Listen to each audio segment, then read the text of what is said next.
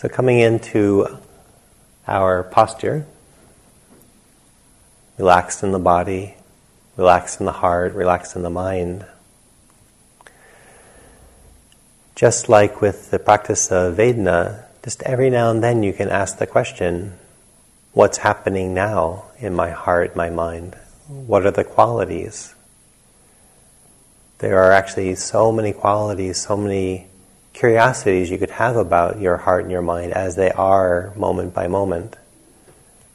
Is it easy to focus or is it difficult to focus? Is there a lot of fantasy present? Is there an irritation? Has the irritation turned into sadness? Has calmness arrived? Is there now joy arising out of the calmness? Is there pride in your practice? All these are different emotions, different mental qualities, and they change moment by moment. Not radically sometimes, but just check in every now and then. How is my mind operating? Could I put a little language to what I'm experiencing emotionally, mentally? It's not so much the objects of your mind, it's the process of your mind. So you might have the objects of memory, but the process is remembering or memory. It's not the object of your anger, so and so did, did me wrong, but that you're in the process of an angry heart and mind. So, more, more taking delight, more taking interest, deepening your intimacy in your heart and your mind. The other practice, and I'll guide us in this, is that every now and then you can say, What's absent? And what's it like that it's absent? So you might say, uh, Grief is absent. Yeah, there's no grief arising right now. What's it like to be in the absence of grief? What's it like to be in the absence of uh, excitement? What's it like to be in the absence of happiness if you happen to be not happy. So there's investigating what is happening, and every now and then floating in a question what's it like to be in the absence of something? That's a little bit different than most mindfulness practices that only explore what is happening. It actually is elucidating to notice what's absent and what is it like that it's absent. Often that's a way we can actually build more understanding of calmer states because the details may not be as clear. To be calm is the absence of anger or the absence of obsession. And then all the subtlety that's in calm becomes a little bit more accessible when you realize how much drama is missing. Again, this is not to overwhelm or confuse, it's just possibilities of deepening self intimacy. We're patient, just do it breath by breath, don't be too ambitious. Yet every now and then, point the direction of your intimacy, your mindfulness, to the qualities of heart and mind that are present. With that said, relaxing into your physical posture, welcoming the attitude that we're open to experiences, open to the mystery of what's arising. You can use the tools of your breath or your body or sounds to collect yourself if you're too adrift. And then every now and then ask, what are the qualities of heart and mind that are present in the flow of these experiences?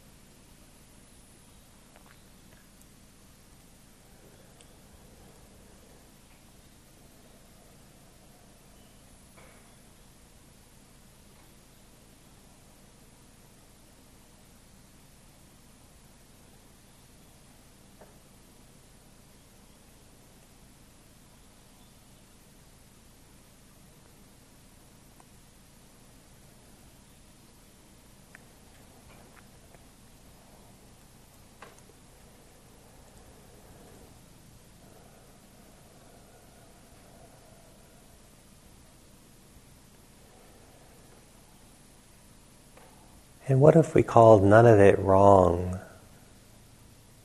so that we actually could know it better? Oh, my attention wandered into thinking. That's what that's like. At some point, I realized it, and that's what that's like. I guided my attention back to my breath, and that's what that was like. It's difficult to get to my breath, and that's what that's like. There's this oppressive dullness, and that's what that's like. But aren't we supposed to be more mindful? That's what the question is like. It's a radical suspension of shoulds and oughts. So you can know the mind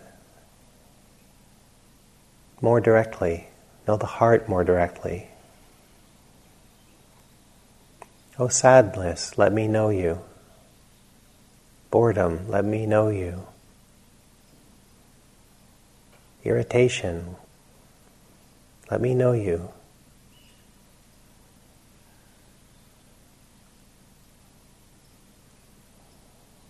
Taking delight, taking interest in all the various aspects of heart and mind. See if you can suspend your preferences, possibly further open your intimacy with all the many aspects of heart and mind.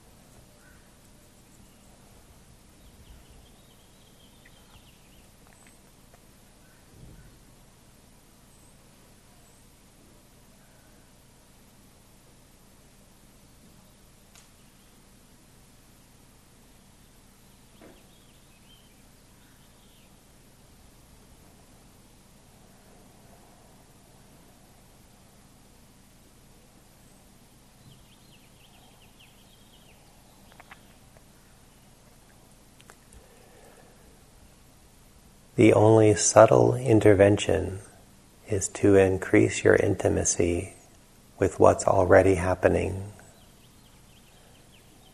We don't want to make the sleepiness go away. We actually want to know the sleepiness. We don't want to make the anger go away. We actually want to know the anger. if you're sleepy and you don't know it, that's a form of heart and mind that's not conscious. If you're sleepy and you happen to know it, then you're deepening this third foundation of mindfulness.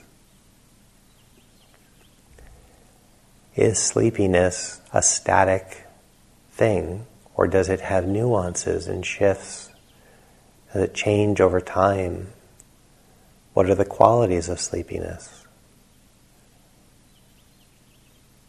Is anger a static thing? Is fear a static, unchanging thing? Or is it dynamic? How does it play?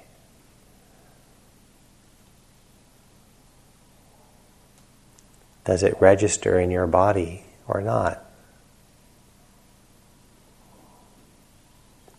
Welcoming some patience and some interest. What's it like for the heart and the mind? Can you be patiently intimate with what's arising in your heart and your mind in the stream of these experiences?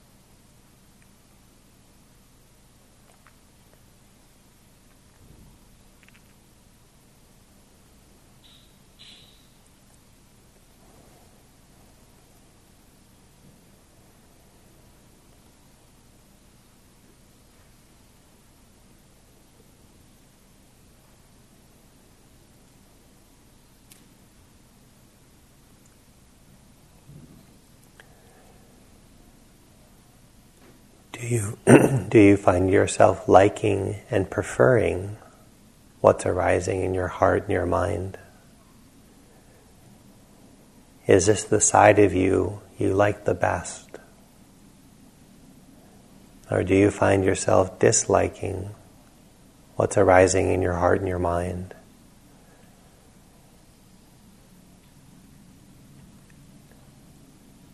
Or do you find that it's neutral these qualities, you could take them or leave them.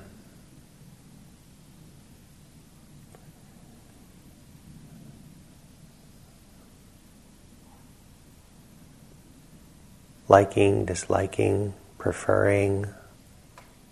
These are also motions of heart and mind.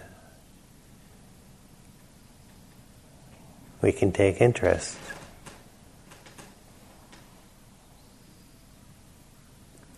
Our mind in a fluid state, a clinging state, a resisting state?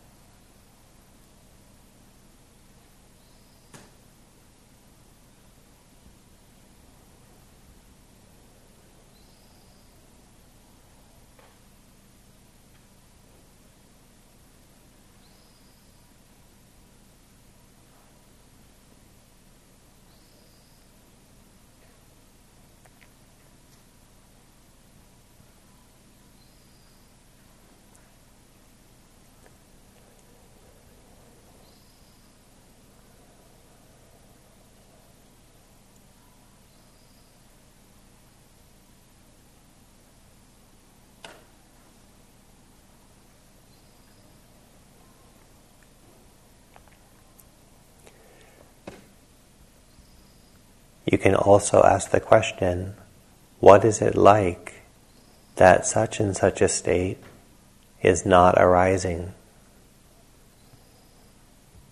What is it like that anger is not arising?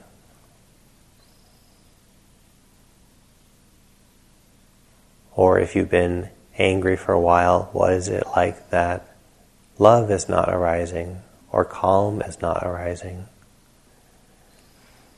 It's another way to ask a fresh question to tune you into the direct experience you're having is to inquire what it's like to have certain aspects of heart and mind not present.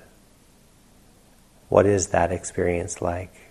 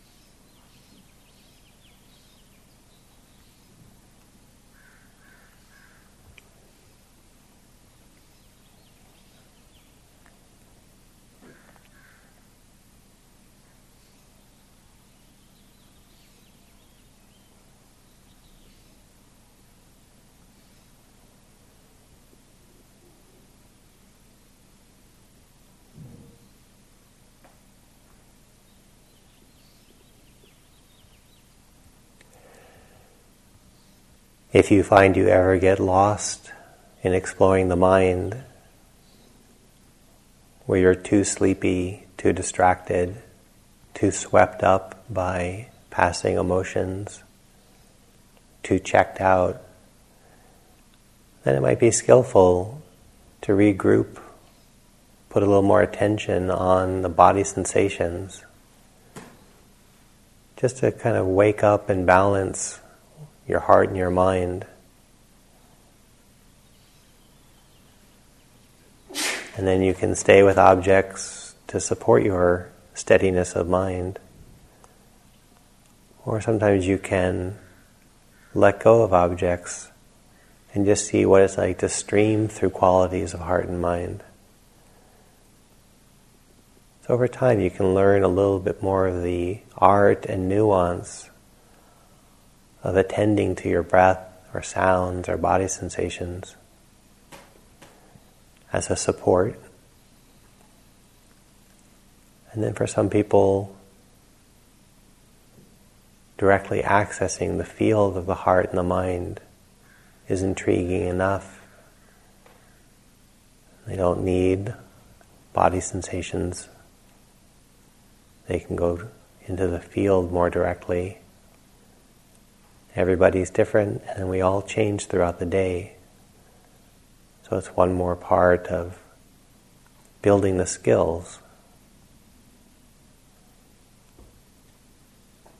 How can I increase my intimacy with the flow of these experiences?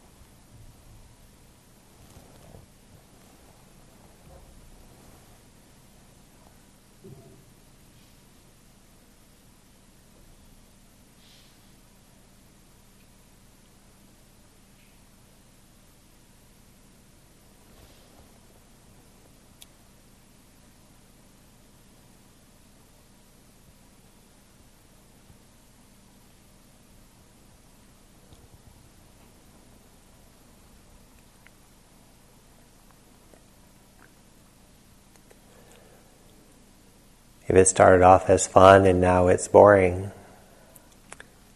that's also an aspect of heart and mind to track. What's it like now if you've lost interest? If you still have interest, that's also an aspect of heart and mind, a quality that could be known.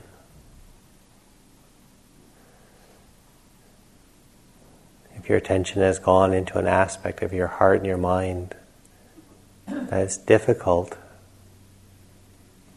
difficult to be intimate with some fears, sadnesses, some emotions, some mental states, you can visit. It's okay to take a break, regroup, visit again later on. if certain mental and emotional states are dominating and making it very difficult to stay conscious, not be swept up by them, then it can be skillful to lean more into the intervention See if you can do more to dispel the intensity of whatever is making it hard to be present. Wake up if you're sleepy. Relax if you're stirred. Come into gentle kindness if you've been surfing through anger and resentment.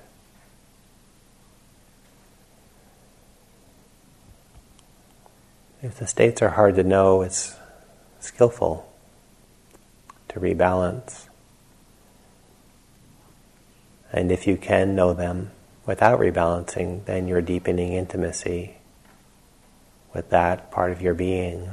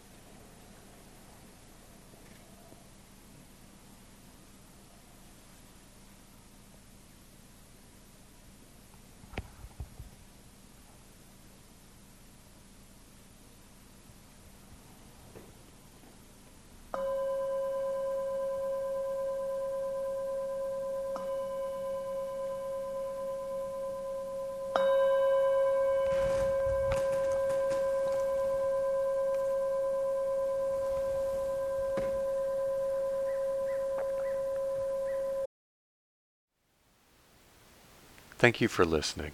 To learn how you can support the teachers and Dharma Seed, please visit dharmaseed.org slash donate.